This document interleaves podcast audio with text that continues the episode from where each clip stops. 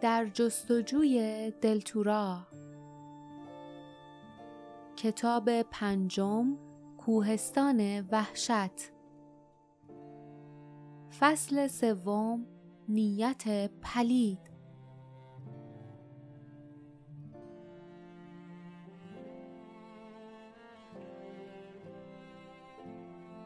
لیف قدمی به جلو برداشت و همین که دستی بازویش را گرفت از جا پرید. باردا با چشمانی پف کرده آنجا ایستاده بود. جاسمین هم درست کنارش بود. باردا زیر لب گفت برگرد لیف اونا می‌خوان غذا بخورن و استراحت کنن قبل از اینکه را بیفتن ما خیلی از اینجا دور شدیم لیف به شدت سرش را به مخالفت تکان داد چشمانش هنوز روی پیکرهای کنار چشمه خیره مانده بود آهسته گفت نمی‌تونم برم. نمی‌تونم بذارم دوستم رو بکشن. باردا و جاسمین را دید که نگاهی رد و بدل کردند می‌دانست که آنها فکر می‌کردند او عقلش را از دست داده است. نفس زنان گفت وقت ندارم توضیح بدم. تاولا کجاست؟ برو اونا رو بیار. جاسمین بی هیچ حرفی آهسته به طرف درختان رفت. حتما فکر می‌کرد که لیف دیوانه شده است. اما خیال نداشت که بگذارد او تنها با یک شمشیر با نگهبانان روبرو شود. لیف همراه باردا از درختی به درخت دیگر رفت و به چشمه نزدیک شد تا اینکه نزدیک پرین رسید. نگهبان خاکستری گفت واسه صبونه خوک داریم. بازم از هیچی بهتره. آن یکی گفت این که خوک نیست. به پاهاش نگاه کن. هرچی از چاق و چله است. خوراک خوبی میشه. نگهبان خاکستری پشتش را راست کرد و به طرف چشمه رفت و در بطریش را برداشت. داد زد. کارن پنج. به موقع بوی آب به مشاممون رسید. و بطری را تکان داد تا نشان دهد خالی است. لیف صدای نفس تند باردا را شنید. باردا زیر لب گفت از گروه کارنان مثل لیف در جواب آهسته گفت می‌دونم مثل همون نگهبانایی که ما رو تو ریتمیر دستگیر کردن. دستش روی قبضه شمشیر سر می‌خورد. آیا کارن چهار و پنج می‌دانستند یا حدس می‌زدند که چه بلایی سر برادرانشان در شنهای روان آمده است؟ نکند آنها مأموریت را از جایی که کارن دو هشت رها کرده بودند تحویل گرفته بودند تا هم گروهان خود را از بدنامی نجات دهند. کارن پنج سلانه سلانه همچنان که با پشت دست به بینیش می‌کشید به طرف چشمه رفت تا به همکارش ملحق شود. قرقر کرد. این محل بوی گند میده. لیف نفسش را حبس کرد. کارن چهار خم شد تا بطریش را پر کند. گفت هرچی باشه بوی ما که نیست. اون دوتا اسیرا و دوستشون مستقیم رفتن. اون گنده زشته اون که بهش میگن گلاک اون پاهاش رو زمین می‌کشه. هر قدمی که ور میداره میشه بوش حس کرد. اون این طرفی نیومده. قلب لیف دیوانوار میتپید. پس دوم همانطور که نقشه کشیده بود گلاک و نریدارا نجات داده بود. کارن چهار و پنج باید اسیر کنندگان گلاک و نریدا بوده باشند. حالا آنها داشتن تعقیبشان می‌کردند. همانطور که کارن دو و هشت لیف و همراهانش را بعد از فرار تعقیب کرده بودند. هر دو نگهبان رویشان به طرف چشمه بود. حالا موقعش بود که سعی کنند پرین را نجات دهند. لیف فوری از روی شانهاش به آن طرف نگاه کرد. پس جاسمین و تاولها کجا هستند؟ کارن پنج که کنار کارن چهار زانو زده بود و بطریش را توی آب فرو کرد گفت تا قبل تاریکی بهشون می‌رسیم. اونا و اونی که نجاتشون داده کاری می‌کنم که از کردشون پشیمون بشن. دیگری موافقت کرد. حسابی حالشون رو جا میاریم. هر دو خندیدند و دلا شدند و با سر و صدا و شلب شلب کنان آب خوردند. لیف می‌دانست که نمی‌تواند بیشتر از این صبر کند. نمی‌توانست فرصت را از دست بدهد. بدون توجه به دست باردو که بازویش را می‌کشید از لای درختان قدمی به محوطه بیدرخت گذاشت. آن بخچه شلوول را که همان پرین بود گرفت و شروع کرد به کشیدن. بعدها خود را به خاطر این بیفکری احمقانش لعنت کرد.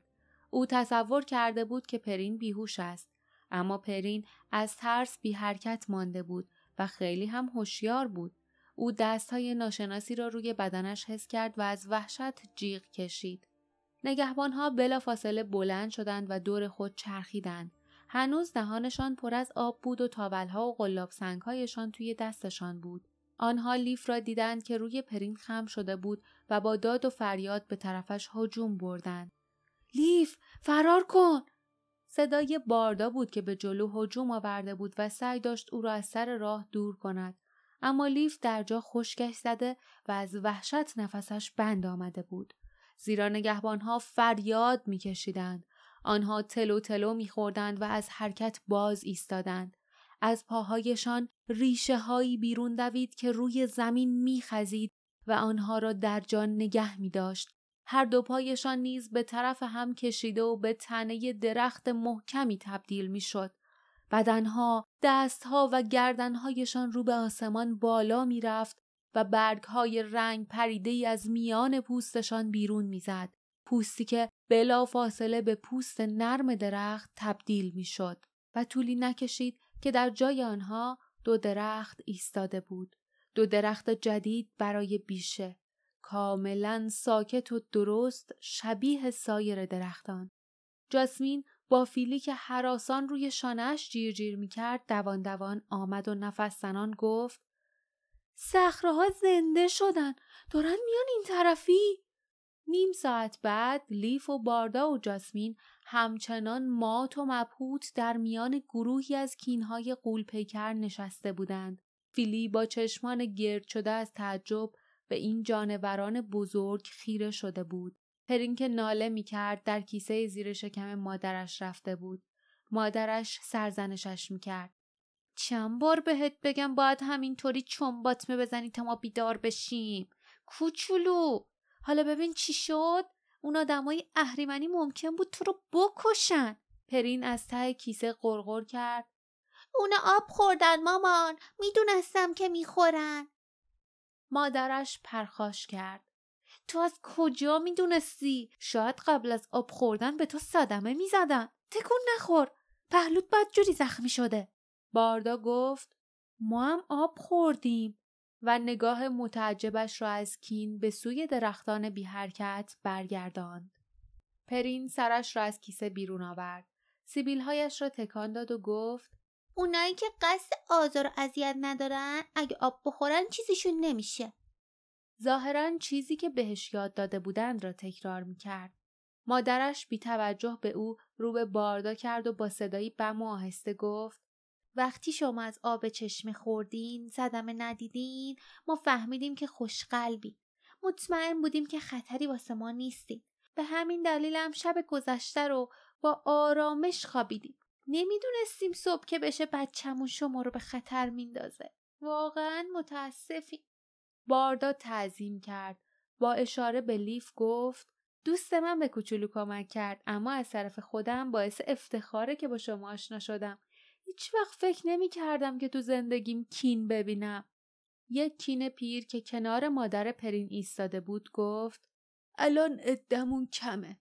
از وقتی کوهستان رو ترک کردیم لیف که بیش از آن نمی توانست ساکت بماند میان حرف او پرید و گفت کوهستان وحشت؟ شما یه زمانی تو کوهستان وحشت زندگی می کردین؟ اینطوریه؟ چرا اونجا رو ترک کردین؟ کینه پیر حرفش را قطع کرد و به باردان نگاه کرد. باردا لبخندی زد و با اشاره به لیف با ناراحتی گفت همونطوری که می‌بینید منم باید از جوونترا مراقبت کنم. ببخشید که صحبتتون قطع شد. لطفا ادامه بدین.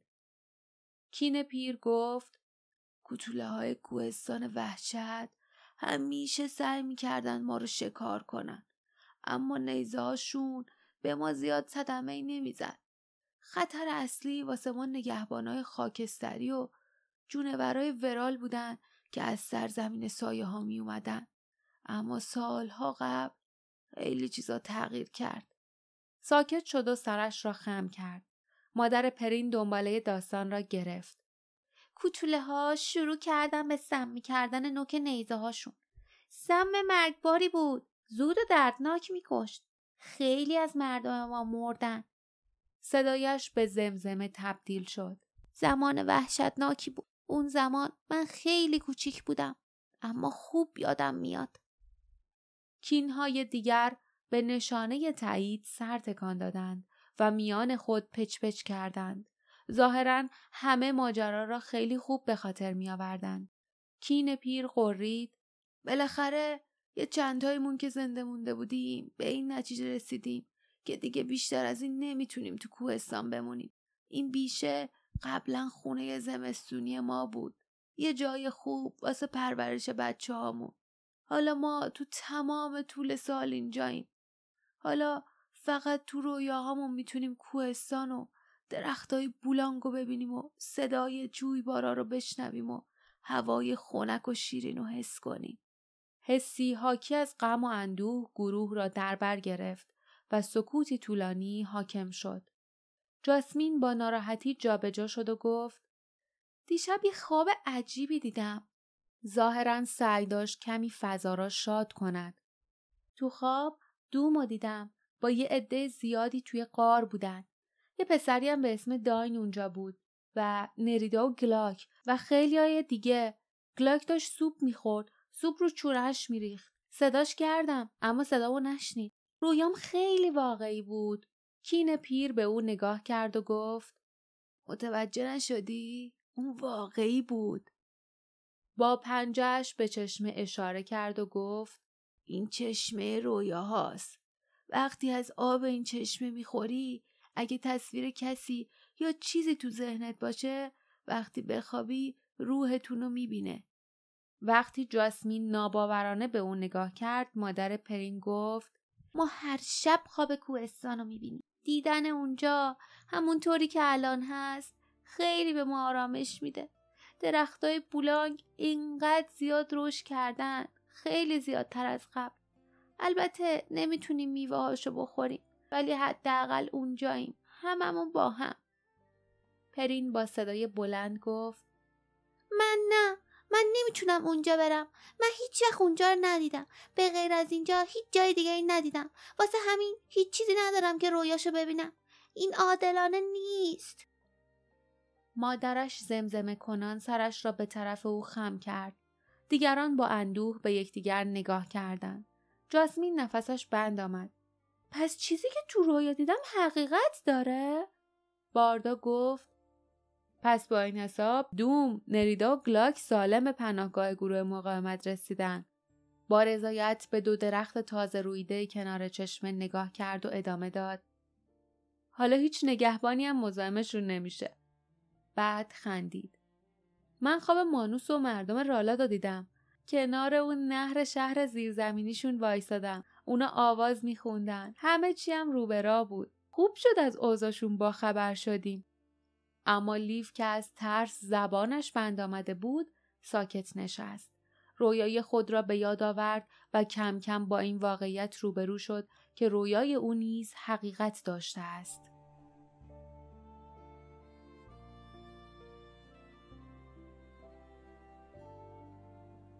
پایان فصل سوم.